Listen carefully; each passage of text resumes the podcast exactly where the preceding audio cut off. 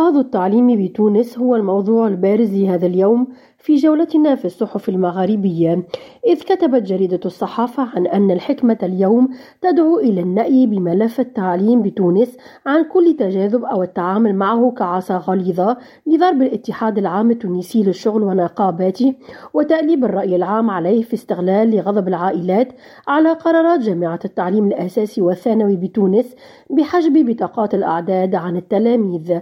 وأضافت الصحيفة أنه على وزير التربية التونسي في هذه الظرفية لعب دورا هام في استدعاء الرصانة والتعقل لحل الإشكاليات والملفات الحارقة لسلك التعليم بالبلاد. بالجزائر تحدثت الشروق الجزائرية عن إسقاط لجنة العمل والصحة والتشغيل بالمجلس الشعبي الجزائري جل التعديلات التي اقترحها النواب حول مشروع ممارسة الحق النقابي. وأوضحت الصحيفة أن أغلب التعديلات التي اقترحها النواب الجزائريون حول مشروع ممارسة الحق النقابي لم تلقى موافقة لجنة العمل لا سيما فيما يتعلق بتخفيض نسبة التمثيلية النقابية إلى 20 وحتى إلى 15% كما اقترحها بعض النواب.